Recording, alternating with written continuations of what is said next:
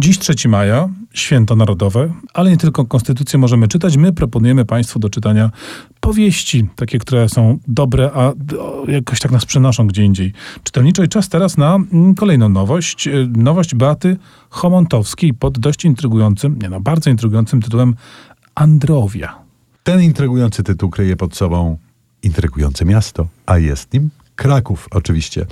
I Beata Hamontowska, e, mieszkająca już nie w Krakowie, ale tu urodzona i wychowana, zna to miasto od podszewki i świetnie sobie e, z nim e, radzi, ale to też jest wysokiej klasy e, zawodowiec. E, Zawodowczyni w sensie. O, zawodowczyni oczywiście. Ma na swoim koncie kilka eseistyczno-reporterskich książek o skłonnościach topograficznych i te skłonności topograficzne, te, mm, ta słabość do dokumentacji też się w tej książce ujawnia, co jest arcyprzyjemne, bo ten Kraków rzeczywiście z kart tej powieści jawi się jak żywy, w tym takie niesamowite miejsca jak krążownik, zwany również Pałacem Prasy, gdzie ilustrowany kurier codzienny miał swoją siedzibę, a za naszych czasów Tomku to już dziennik polski, ale e, to jest przede wszystkim opowieść e, rodzinna, e, opowiedziana niby przez mężczyznę, ale mocno z perspektywy kobiecej, niezwykle wielowątkowa, trochę wariacka, właściwie chciałem powiedzieć momentami śmieszna, ale właściwie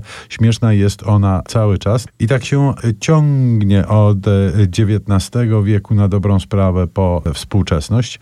Czyta się to dzięki tej szkatułkowej czy tam teledyskowej kompozycji niezwykle wartko i niezwykle przyjemnie, a Kraków tu się rzeczywiście e, rozpycha e, łokciami i nogami. Ja mam poczucie, że jakąś esencję krakowskości, to w tym dobrym tego słowa znaczeniu Homontowskiej udało się na kartach swojej debiutanckiej, jakby nie patrzeć, powieści uchwycić. No to skoro Hamontowska pisze o Krakowie jak anioł, to nie pozostaje nam nic innego, jak posłuchać muzyki z filmu Anioł w Krakowie.